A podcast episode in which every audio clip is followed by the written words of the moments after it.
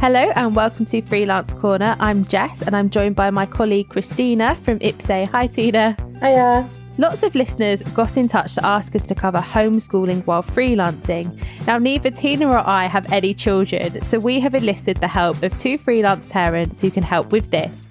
We're joined by James Millar, editor at workingdads.co.uk, and Laura Livingstone, executive coach who helps parents and teachers build emotional resilience and confidence during times of change and challenge. So, both very well equipped to help us today. Welcome both. Hello. Hi, thanks for having me again. Thanks for coming.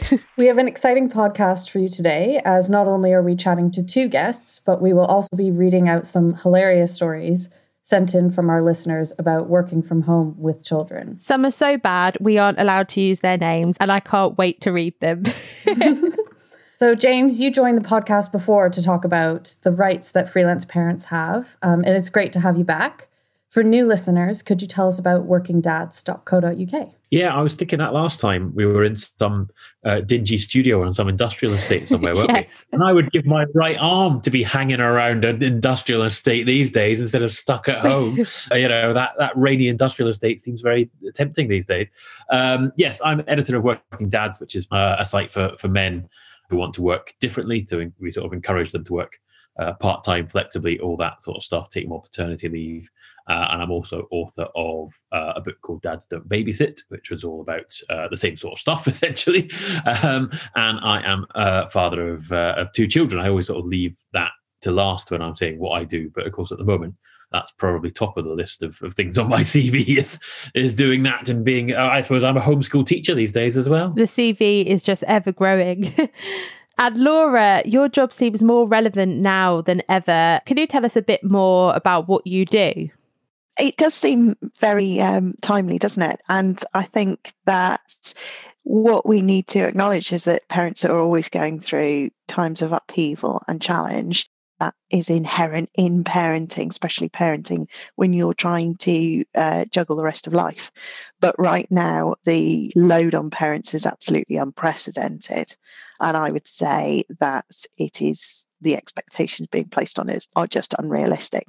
So, yes, I have a lot of work to do and a lot of very stressed clients at the moment, I'll be honest. Yeah, it seems like even if there ever was a rule book on parenting, that's just been thrown out the window at this point. Um, so today we're talking about homeschooling, something most parents have had to contend with since the coronavirus pandemic. James, can you tell us the situation you're in at the moment while working from home? I've got a 13 year old who sits in her room and gets on with her work on her laptop, which on one level is great because she just gets on with it. And I know lots of parents complain about trying to get their teenagers to do any work is really hard. But the other side of that, of course, is that I'm very concerned that she's sitting in her room on her laptop all day, which is, uh, you know, not ideal for a 13 year old girl. She should be hanging around. Uh, you know, she's desperate to get back to TK Maxx with her friends, and that's what 13 year old girls should be doing.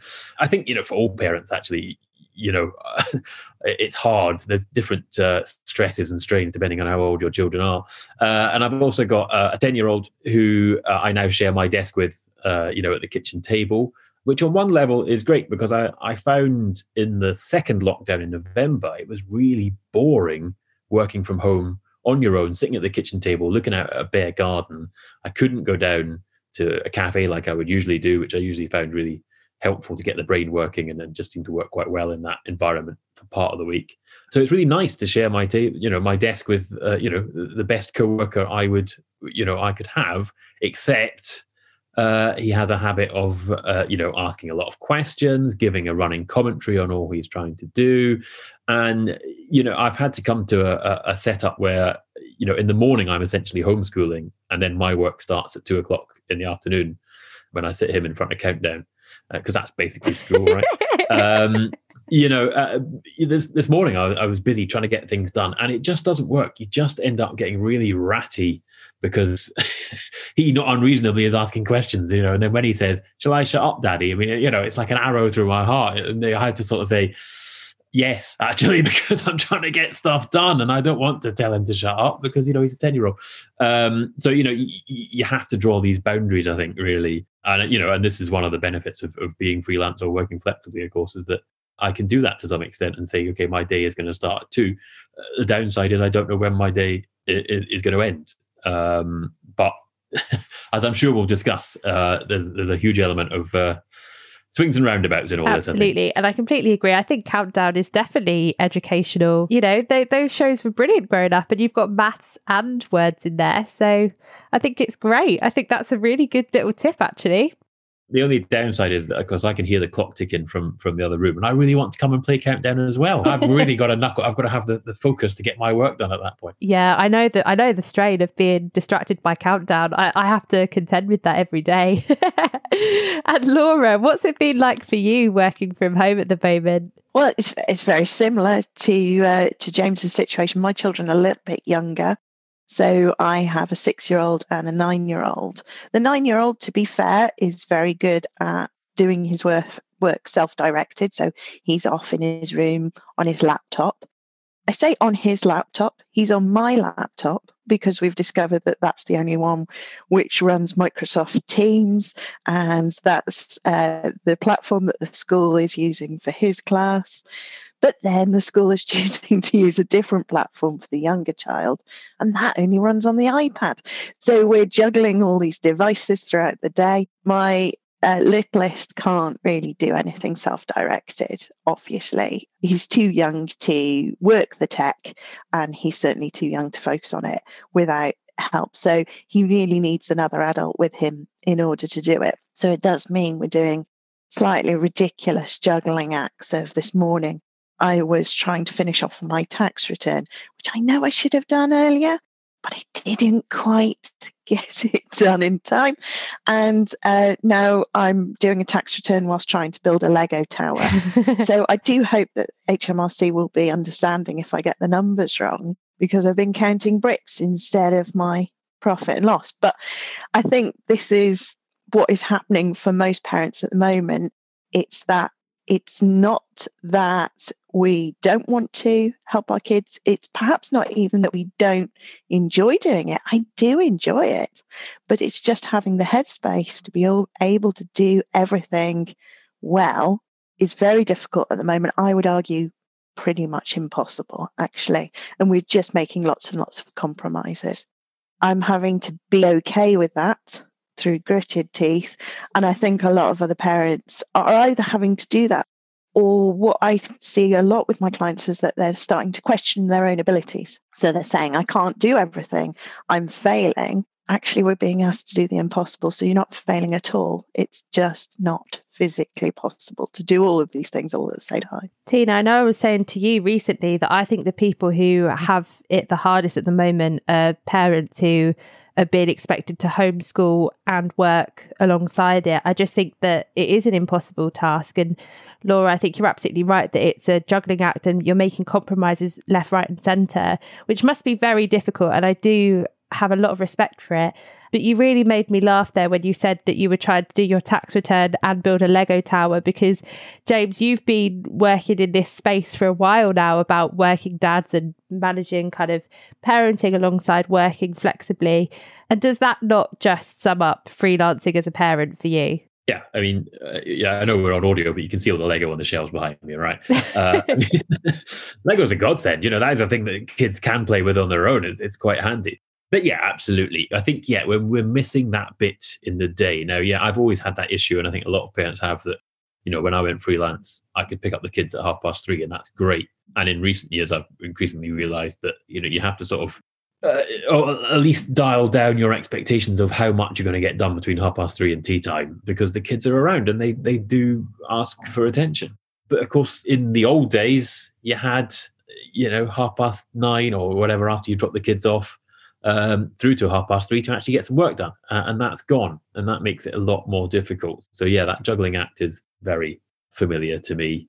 Well, I say it's very familiar, but of course, this is on a different scale. I think that's the thing. You know, even if we were successfully juggling things before, you know, working parents have been i don't know. I'm trying to I'm, I'm, going to work up an analogy live. I'm just trying to think you know we were juggling balls and now we've had you know the fire thrown in and the axe and the chainsaw have all been thrown into that juggle. Um, and you know you're going to drop something. And uh, you know to be fair you have to be kind to yourself when you do drop something. I did an event this week that i had to do a presentation for. You know i finished it very late the night before I would love to have. I have some quite funny slides for presentations that I do, but I didn't have time to put the slides into the presentation. so what at the end of the day? Okay, I, think my audience could you know they had to look at my face for 20 minutes instead of look at slides but you know you have to be kind to yourself to yourself and say so be it i think the danger i'm really going with this analogy the juggling analogy but the danger is that when you do drop something it's which bit do you drop uh, and obviously if it's a chainsaw you might end up getting hurt um, again, I'm not quite sure where the analogy goes from there, but there's something there about juggling and being careful about what you drop, uh, but being kind to yourself when you drop something. I think that's absolutely a good point, and I'm following the analogy here, so I, I think I think it's worked well, and I think especially what you've been saying about how parents are having to deal with this is is just completely unexpected and there's no way that you can handle everything. But also, Laura, how do you think the children are coping at the moment? And do you have any tips for parents who are negotiating that at the moment? I think that's a really important question, actually, because I think that children are eminently adaptable and actually they live in the bath of our emotions. So if we are okay, they are okay. That's easier said than done, though, isn't it? Because right now we are not okay. I don't think any of us could say, yeah, this is great. I'm loving it. It's really hard message to get out there to parents, but it does, I think, help to prioritize, uh, helps a parent to prioritize to say, your child listens to your emotions more than they listen to what you say, and to a certain extent, what you do. So you say you're fine, your child does not listen to those words, your child divines the emotion behind it. That's because when they're born, their uh, limbic brain, their subconscious brain is pretty much the only thing that's on stream. And that brain can only interpret emotions, it doesn't understand language. So all those higher brain thinking uh, activities come on stream throughout the first 20 years of their life. Yes, I said 20, um, because your brain isn't fully developed until you're 20 years old. So a smaller child, such as my six year old, will still be very sort of hit and miss with his upper brain function. And he'll be divining what I'm thinking and feeling much more than what I'm saying. So that's really hard if you're having a really hard time. But it does mean that actually it makes more sense to say, you know what, my weekly yoga class on Zoom, of course, is more important than ticking another job off the uh, homeschool list, it is okay to put them in front of Countdown if that means I'm better in myself. It is okay to um, uh, let them go and play on on the Wii U as mine are next door instead of carrying on with their homeschooling, so that we can have a calmer and happier weekend and we can all be relaxed. We can't obviously always make choices at the expense of our own children's well-being. But in my experience most of the time you know engaged parents are erring on the side of sacrificing themselves on the altar of parenting. And when you're self-employed you've got another altar on which you sacrifice yourself as well. So it's just being aware of the fact that that self-sacrifice serves no one not even the children that you think you're you're doing it for that's a, a brilliant answer and so insightful, James. I just wondered if you your reaction to that because I can see that you're nodding along, nodding furiously. Yes, absolutely. I mean, yeah, I agree with everything. I don't want to. Uh, I don't want to do the mansplaining bit where I somehow uh, what I say validates what the woman has said. But I mean, I just agree with everything. I mean, the bath of your emotions. I think that's absolutely true. Is that kids will pick up on how you are feeling. Yeah, it's the old analogy about you know put on your face mask before you put on the kid's oxygen mask on the aeroplane. You know, uh, I think there's a lot to be said for that. Um, and yeah, I mean that point about sacrificing uh, when you're self-employed, I think is is the one that I think I would I would pick up on because what I have found in this uh, experience is that, and this is slightly ironic that I'm on the Freelance Corner podcast talking about it. The freelance stuff is what has had to go to a large extent. You know, I'm lucky that I'm employed at Working Dads, albeit only for a certain amount of hours a week. So I do sort of two days a week, all right, spread across the week for Working Dads, and the rest of the time I'm freelance the freelance stuff has been dialed down. I've lost a couple of contracts, but I can't get any more. You know, a lot of my work involves getting out, meeting people, shaking hands, saying, Why don't you do this? I could do this for you. And that's gone. And it's really hard to find the freelance work. And particularly, as I say, my mornings are gone. You know, I can't do anything there. And, you know, sending out an email in the evening is all very well, but you're not going to get the same pickup as if you are actually talking to somebody face to face when you're looking for freelance work. Or certainly that's been been my experience in my line of work. So I do think for freelance parents, I think it is, you know, as I say, there are there are swings and roundabouts. There are positives and negatives that we can obviously change our, our hours as we see fit to a large extent because we haven't got bosses. And I've heard some terrible stories about bosses uh, and how they treat parents during this pandemic. But trying to find work, as obviously, which is, you know, the bottom line when you're a freelance, is a lot harder than this pandemic and even harder when you're having to homeschool as well. Yeah, absolutely. And I think you it's just good to have your insight as someone who's been talking about this for a number of years um, because these issues aren't for either of you aren't new to you. But yeah, it's just interesting to get your perspective on that. Before we move on to the hilarious stories of freelancers working from home with children, I wondered if either of you or both of you have a top tip for um, freelance parents at the moment. So, Laura, I'd like to start with you. Do you have a top tip for parents trying to to juggle all these balls and chainsaws and axe and fire at the moment? well, actually, um, uh, again, I, I, don't want to womansplain the analogy, but um, there is a concept in mindfulness of um, there being balls in your life. Some are made of glass and some are made of rubber and they bounce. So when you're juggling the various different balls in your life, you might find that work is a, a rubber ball. You drop it, it always bounces back. It always comes to find us in the end, doesn't it? Work, unfortunately. But there are other balls in your life which are made of glass. When you drop them, they shatter and they don't bounce back. There are balls that are kind of, uh, you know, in between. You're perhaps made of wood or something that scuffs. And if you drop them, they're damaged, but they're not irreparably damaged. So the theory always is that work is a rubber ball.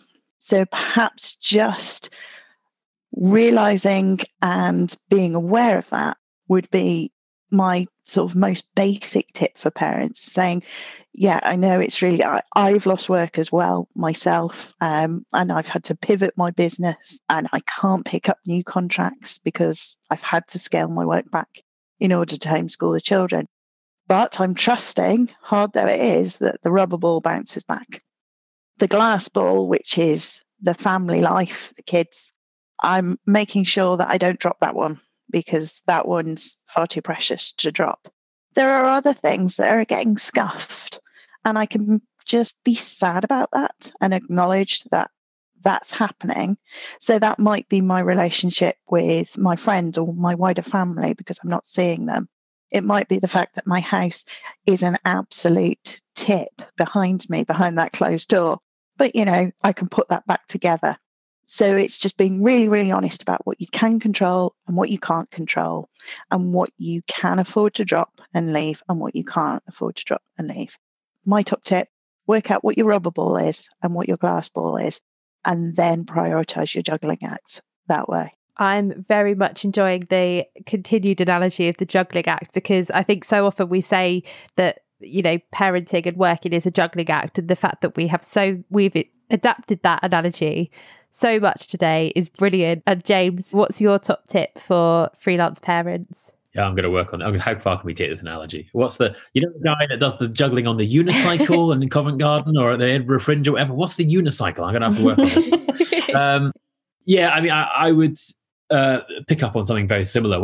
I also do a podcast called Lockdown Dads, which we did as sort of just a, a project, something to do in the first lockdown with uh, Ian Dinwiddy, who's a coach for, for dads and we do a tip every week. So we've got a lot of tips now and they, they vary in quality, let's face it. But the one that we come back to time and again, or I come back to, is good enough is good enough. I did some mentoring for, for dads, I know, a year or two ago now. Um, and I always say, not because I'm claimed to be any sort of particularly role model as a dad, but I was asked to get involved. And if I can help, I was very keen to, to help. And it was fascinating that this guy just had a baby. Uh, his friends were all taking the mickey out of him because he now had an estate car uh, rather than, you know, uh, the GTI. Um, and I to you, you know, just remember that good enough is good enough. You don't have to be the best dad in the world. And this was a light bulb moment for him. Uh, and I find uh, it's a light bulb moment for a lot of people, which, you know, and again, I don't want to sound like I'm some sort of sage of wisdom, but, uh, you know, just good enough is good enough. You don't have to be the best teacher. You don't have to be the best parent. uh, and your kids will adapt. You know, kids are very adaptable. These are difficult times, uh, and you do have to keep an eye out for them.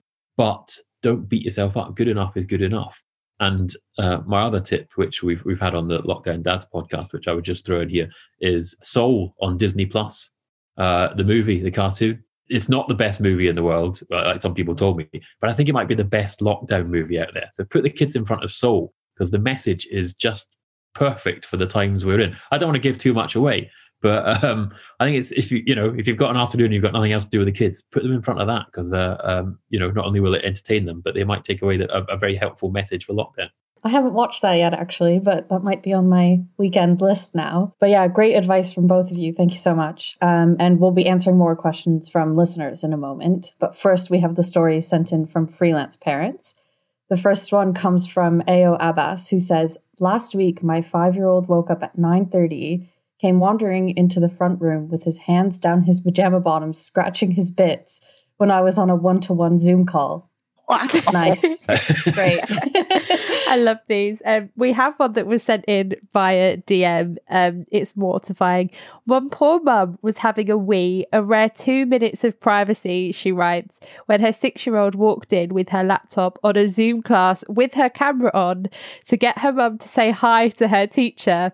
The worst part because this mum was in a jumpsuit at the time, she had to pull the whole thing down to have a wee. So her child's teacher saw her in what she describes as a grey M&S bra from 2008. I would not want to be her at the next parents' evening. No, definitely not. That is mortifying on so many levels. Um, the next one is from Russell O'Sullivan. He says, on a call to a prospective client when our dog came into the room and on the chair behind me started to hump a pillow. I love these. I didn't realize until the client pointed it out. So embarrassed, but the client signed, so not all bad, I suppose. We have since had said dog neutered. it doesn't just have to be children. Um, so next one is from Angharad Salazar Llewellyn, who you may remember was a guest on the pod to talk about networking before. Um, she also sent one in. She said, I was on a video call with the Huffington Post when my five year old son, dressed up as a Christmas elf, started tap dancing his way around the sofa behind me for the entire call. Dot, dot, dot. It was September. that last bit is what gets it for me. I remember reading that on Twitter and just absolutely dying.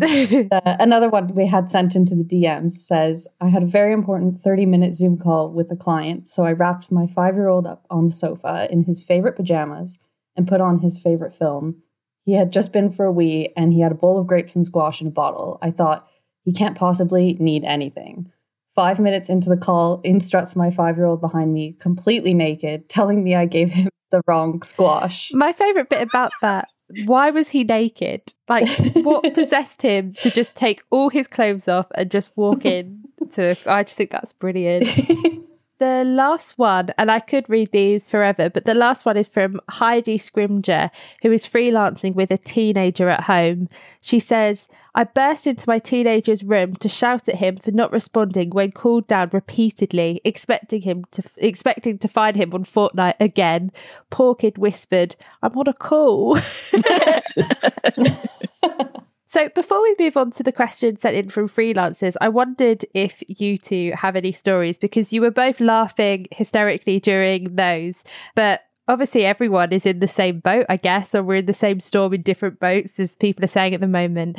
So, do you have any stories of working from home and trying to juggle that with homeschooling?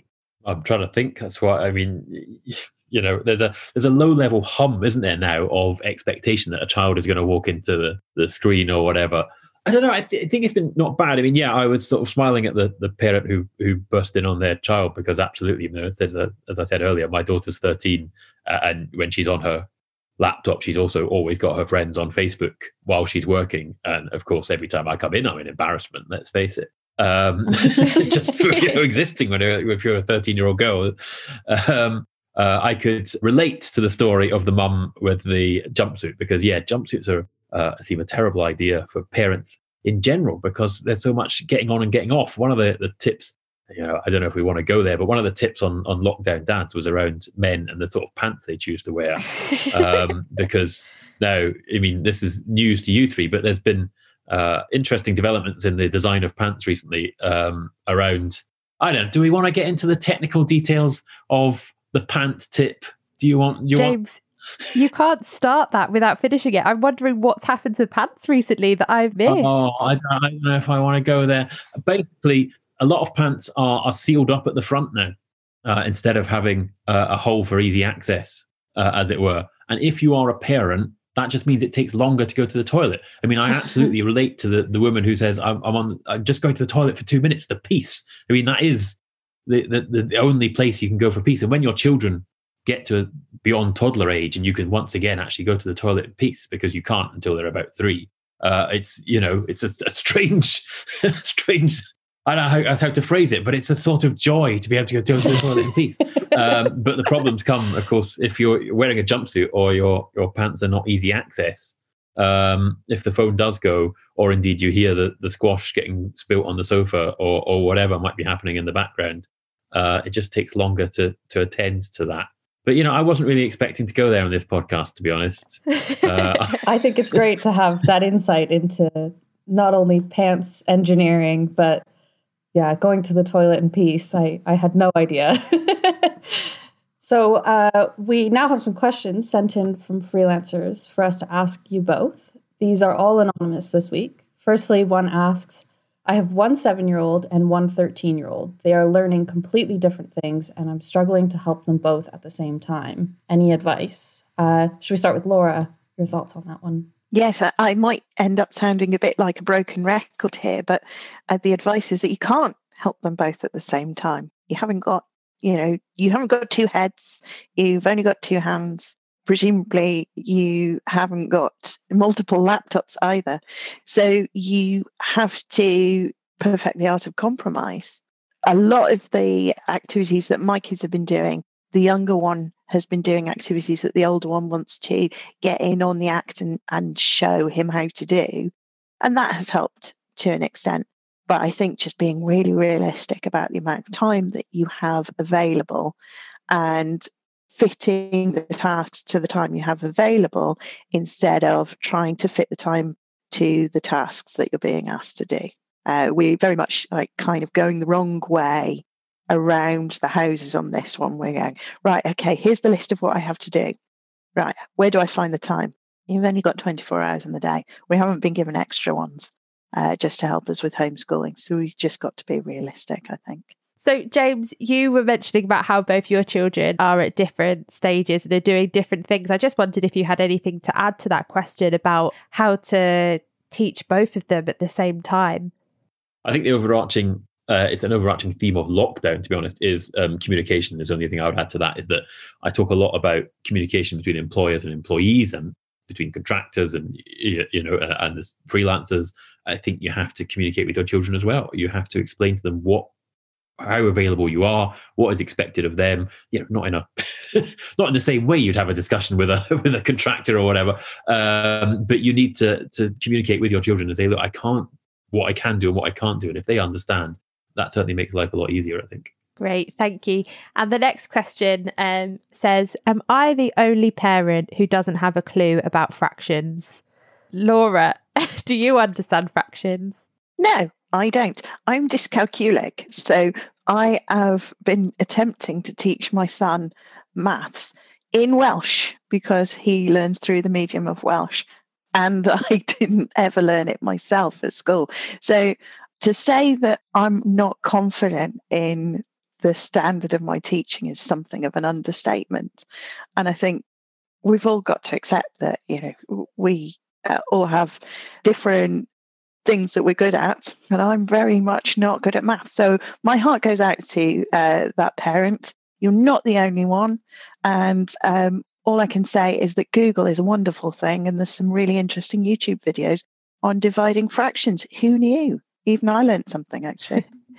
Laura, you know what? Since lockdown started, I've been trying to learn Welsh um, because my, my boyfriend is first language Welsh, um, and so far I'm up to to number five. Um, so it's un, dau, tri, pedwar, pib. Da iawn. Does that mean well done? Yes. Dear. Very good. My Welsh is, is coming on um, slowly, um, although I did just have to say um, Llewellyn, and my double L pronunciation is getting slowly better. But yeah, that's an extra challenge to have to teach maths in a different language. I mean, that's just honestly, if that's that's the fireball, isn't it? That's the axe that's on fire, James. Or that's the unicycle. Actually, let's extend the metaphor. That's the unicycle. To be fair, it's all Greek to me anyway, so it doesn't really matter if it's in Welsh or if it's in English. it doesn't help. Fair enough, uh, James. Um, have you found any particularly challenging homeschooling subjects? Yeah, it's not so much uh, the fractions or whatever. It's the way they teach it differently now. Is you know, it's completely different to you know. I mean, I don't know. We don't want to get political, but I suggest it's due to Michael Gove and his weird uh, obsession with fronted adverbials and all this sort of weird stuff that we just never did at school. I mean, you know, I'm a child of the sort of 70s and 80s, and we didn't really do much grammar at all, to be honest. Um, so that that's one of the problems is that actually I do understand, but I can't necessarily teach it because I teach in a different way, and I don't want to then mess up the way the teacher teaches it and, and get involved and confuse my, my children with that. Um, but one of the things I have noticed is they seem to do much more interesting stuff at school these days. Um, they watch little videos on YouTube, and uh, my daughter was doing stuff about women in Afghanistan, and I, this morning she was doing stuff around uh, Zaha Hadid, the architect in, in art, and I was like, well, "We didn't do that. We used to draw bananas and stuff. It's, it's fantastic." Uh, but yeah, there is a there's certainly a, a, a gap between uh, it's not so much knowing it; it's it's how you teach it, and I think that is that's the frustration actually. But again, you know, kids will adapt. The longer it goes on, I mean, I, you know, I am concerned about how they'll catch up and all this sort of stuff. But they will catch up, and you know, there's talk of summer schools and and all that sort of thing. And I think we all know at the end of the day, we've all been to school, and it's really important, kids, that you learn your fractions and stuff. But um, not everything you learn in school is actually useful when you get into the real world. Uh, and so again, it's that sort of you know, give yourself a break if they don't know how to do logarithms, as long as they're not planning to you know make graphs of uh, you know spaceships or whatever, then uh, they'll be all right. Um, so again, it's just give yourself a break. I think is the answer on that one. I think that's a perfect answer. Really, I have a massive respect for parents right now trying to learn all these subjects. I think as a child, you look up to your parent as kind of this all knowing person and to try and actually be that person for your child must just be a massive challenge. But finally, we have one last question for you. Uh, so it's how can I communicate with my children that my work is equally important to their dads because he has an employed job with a boss? My children don't think my freelance work is as important. I'm struggling because it means they interrupt me and not their dad. Laura, we'll go back to you first again. It's a very tough question, that. Yeah, it is. And I think there's so many layers to it. The first one is that we have to acknowledge that in a lot of households, and ours is, is in this position, my husband is the main wage earner. So I do, to an extent, have to accept that we have to prioritize his work because if we don't, we'd be out on our ear on the street. So we need that money coming in, and there's no two ways about that. I have the flexibility to extend and reduce my working hours, but that obviously means I extend and reduce my working capacity. There was a point in lockdown Mark one, uh, whichever lockdown we're on now, I've lost track, where my business pivoted, which sounds terribly graceful, but it wasn't. And my youngest went around telling everyone that mummy doesn't have a job anymore. So I think very much there's a big dose of we've got to accept that this is an uncomfortable reality and maybe you know stand up and say this is what's happening and can we acknowledge this as a society that this is what's happening? Not exclusively to women but often to women. But also there is a part of it going back to what i said about children living in the bath of your emotions. If you feel like your job isn't as important if you communicate that in the way that you behave at home. You know, just as somehow I'd communicated to my youngest that I didn't have a job anymore because I was feeling pretty rubbish about the fact I'd, you know, lost all my contracts and had to start all over again. He just picked that up and interpreted that in the simplest way possible. So it sometimes is a bit of a wake up call to say, actually, am I prioritizing my work or am I not prioritizing my work over my uh, my husband's or my partner's? And what am I communicating to my children, not just in the words that I say, but how I feel? So I'm not saying to that particular parent, you know, you don't think your job's important enough, but it's just a case of setting those priorities and communicating them clearly. And I think, you know, James put that really well earlier when he said, you know, saying to your children, this is what we all have to do as a family. These are the expectations. This is what we all have to achieve. And in my experience, they are really responsive to that sort of thing and they enjoy the responsibility. So I would sit them down and say, I need to do this at this time. I need to do that at that time. At this time, I'm available for you. And at this time, daddy's available for you. Um, and just be really clear about it. I wanted to chime in on this one because when I was growing up, my mum was self employed and would work from home, whereas my dad was a police officer who would work you know, night shifts and day shifts. We had police dogs. So I was very aware of what he did. And I was very kind of proud. My dad was a dog handler in the police. Whereas my mum, I didn't understand what she did because she's a consultant. Um, and she helps, she runs training courses. And basically, it just wasn't as fun to say, my mum's a consultant as it was to say, my dad's a dog handler in the police. You know, we have police dogs. I kind of really understand that. And I think probably as a child, I probably did think that my dad's work was more important. But actually, my mum has been running a, her freelance business for 23 years now um, and is established and is respected. And, and the older I ha- I've got, the more I respect the work that she's done because she raised twins while starting her business and has, um, we're now 23, which is the same age as her business. And she's done that you know as a as a one person business. And that has been so inspirational to me um you know i now work for the association for self-employed people because i'm i find that so impressive.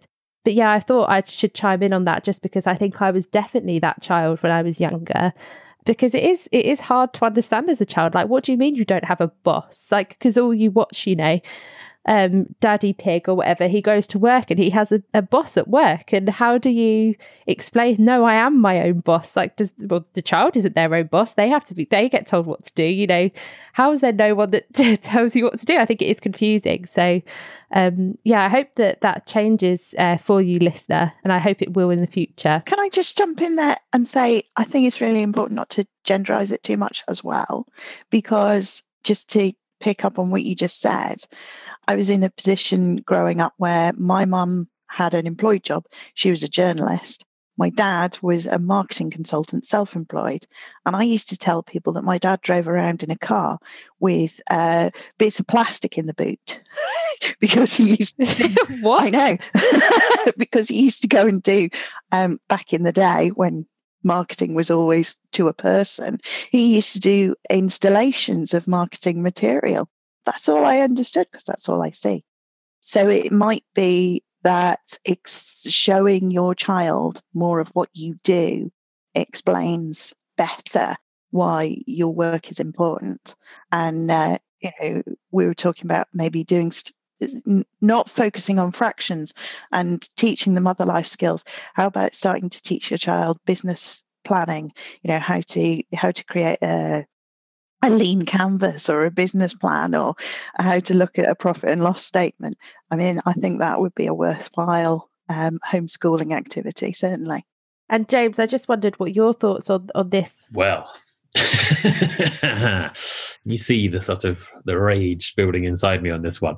Um, yeah, I mean, absolutely. I, I, I think the question has to be where are your children getting this idea from? It's not surprising. The government has sent out a message that self employed people are not as important as employed people because they did the furlough scheme and then a couple of weeks later went, oh, there's all these self employed people, well, we better have a scheme. So, you know, it's not surprising if the government and society somehow regards freelancing and self employed people as not having proper jobs that that is going to permeate you know society as a whole that will permeate into your house i think the discussion needs to happen between mummy and daddy on this one because as i say where are the kids getting this message from now i i, I absolutely take laura's point about one job maybe more important than the other in terms of uh, money coming to the house. As it happens in our house, it's my partner who is who works full time, and I'm I'm the freelancer.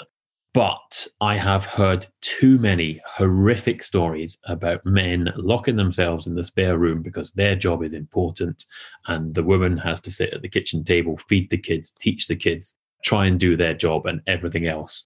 Uh, and I'm afraid a lot of it comes down to economics, but there is a huge part of uh, just society's attitudes to, to gender in it. Uh, unfortunately, men are big and important. Look at the government press conferences every day. They're presented by men. They feature lots of men because men are big and important and do stuff. And women, uh, you know, the government put out an advert yesterday saying "Stay home, stay safe," and it featured women doing the housework and a man sitting on the sofa.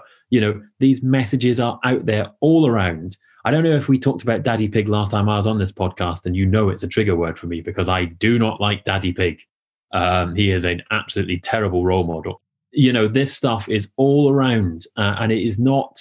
It's not on this woman who is uh, this mummy who has written in to sort this. It is on her. It's on her partner. It's on society. Uh, look, I can go on about this stuff for ages.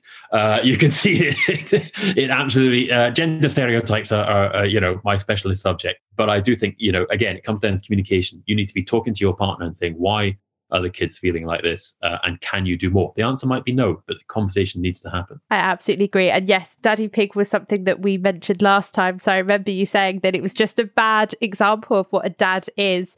And I completely agree. And I, I do feel, you know, I should say, I feel a bit embarrassed about how I kind of viewed my parents' jobs when I was younger. But I also remember, you know, as a, a youngster having books that had this is what a doctor looks like, and it was a man, and the nurse was a woman. And there are so many examples of that. And I think it's a, a whole separate podcast uh, that I know Tina and I could talk about for hours about these gender roles and casual sexist things like that. A government advert you mentioned, which was just horrific and so far beyond what we would even think is possible to get published nowadays. It was just pathetic. But yeah, we'll talk about that in another podcast maybe. Remember, listeners, that if you have a question about freelancing that you want us to put to an expert, then drop us an email at content at freelancecorner.co.uk. And that's it for this episode. You'll be able to find lots of information on the show notes below and on the Freelance Corner website. Thanks for listening. Join Freelance Corner, the online platform for the UK's freelancers, at freelancecorner.co.uk for regular guides, tools, and content on growing your freelance business. Please subscribe to our podcast, like, share, and leave us a review, and let us know what we should quiz an expert on next time. We hope our listeners are staying safe at home, and thank you so much for joining us, James and Laura. It's been a great discussion. It's been an absolute pleasure. Thank you for having me. Thanks for asking me again.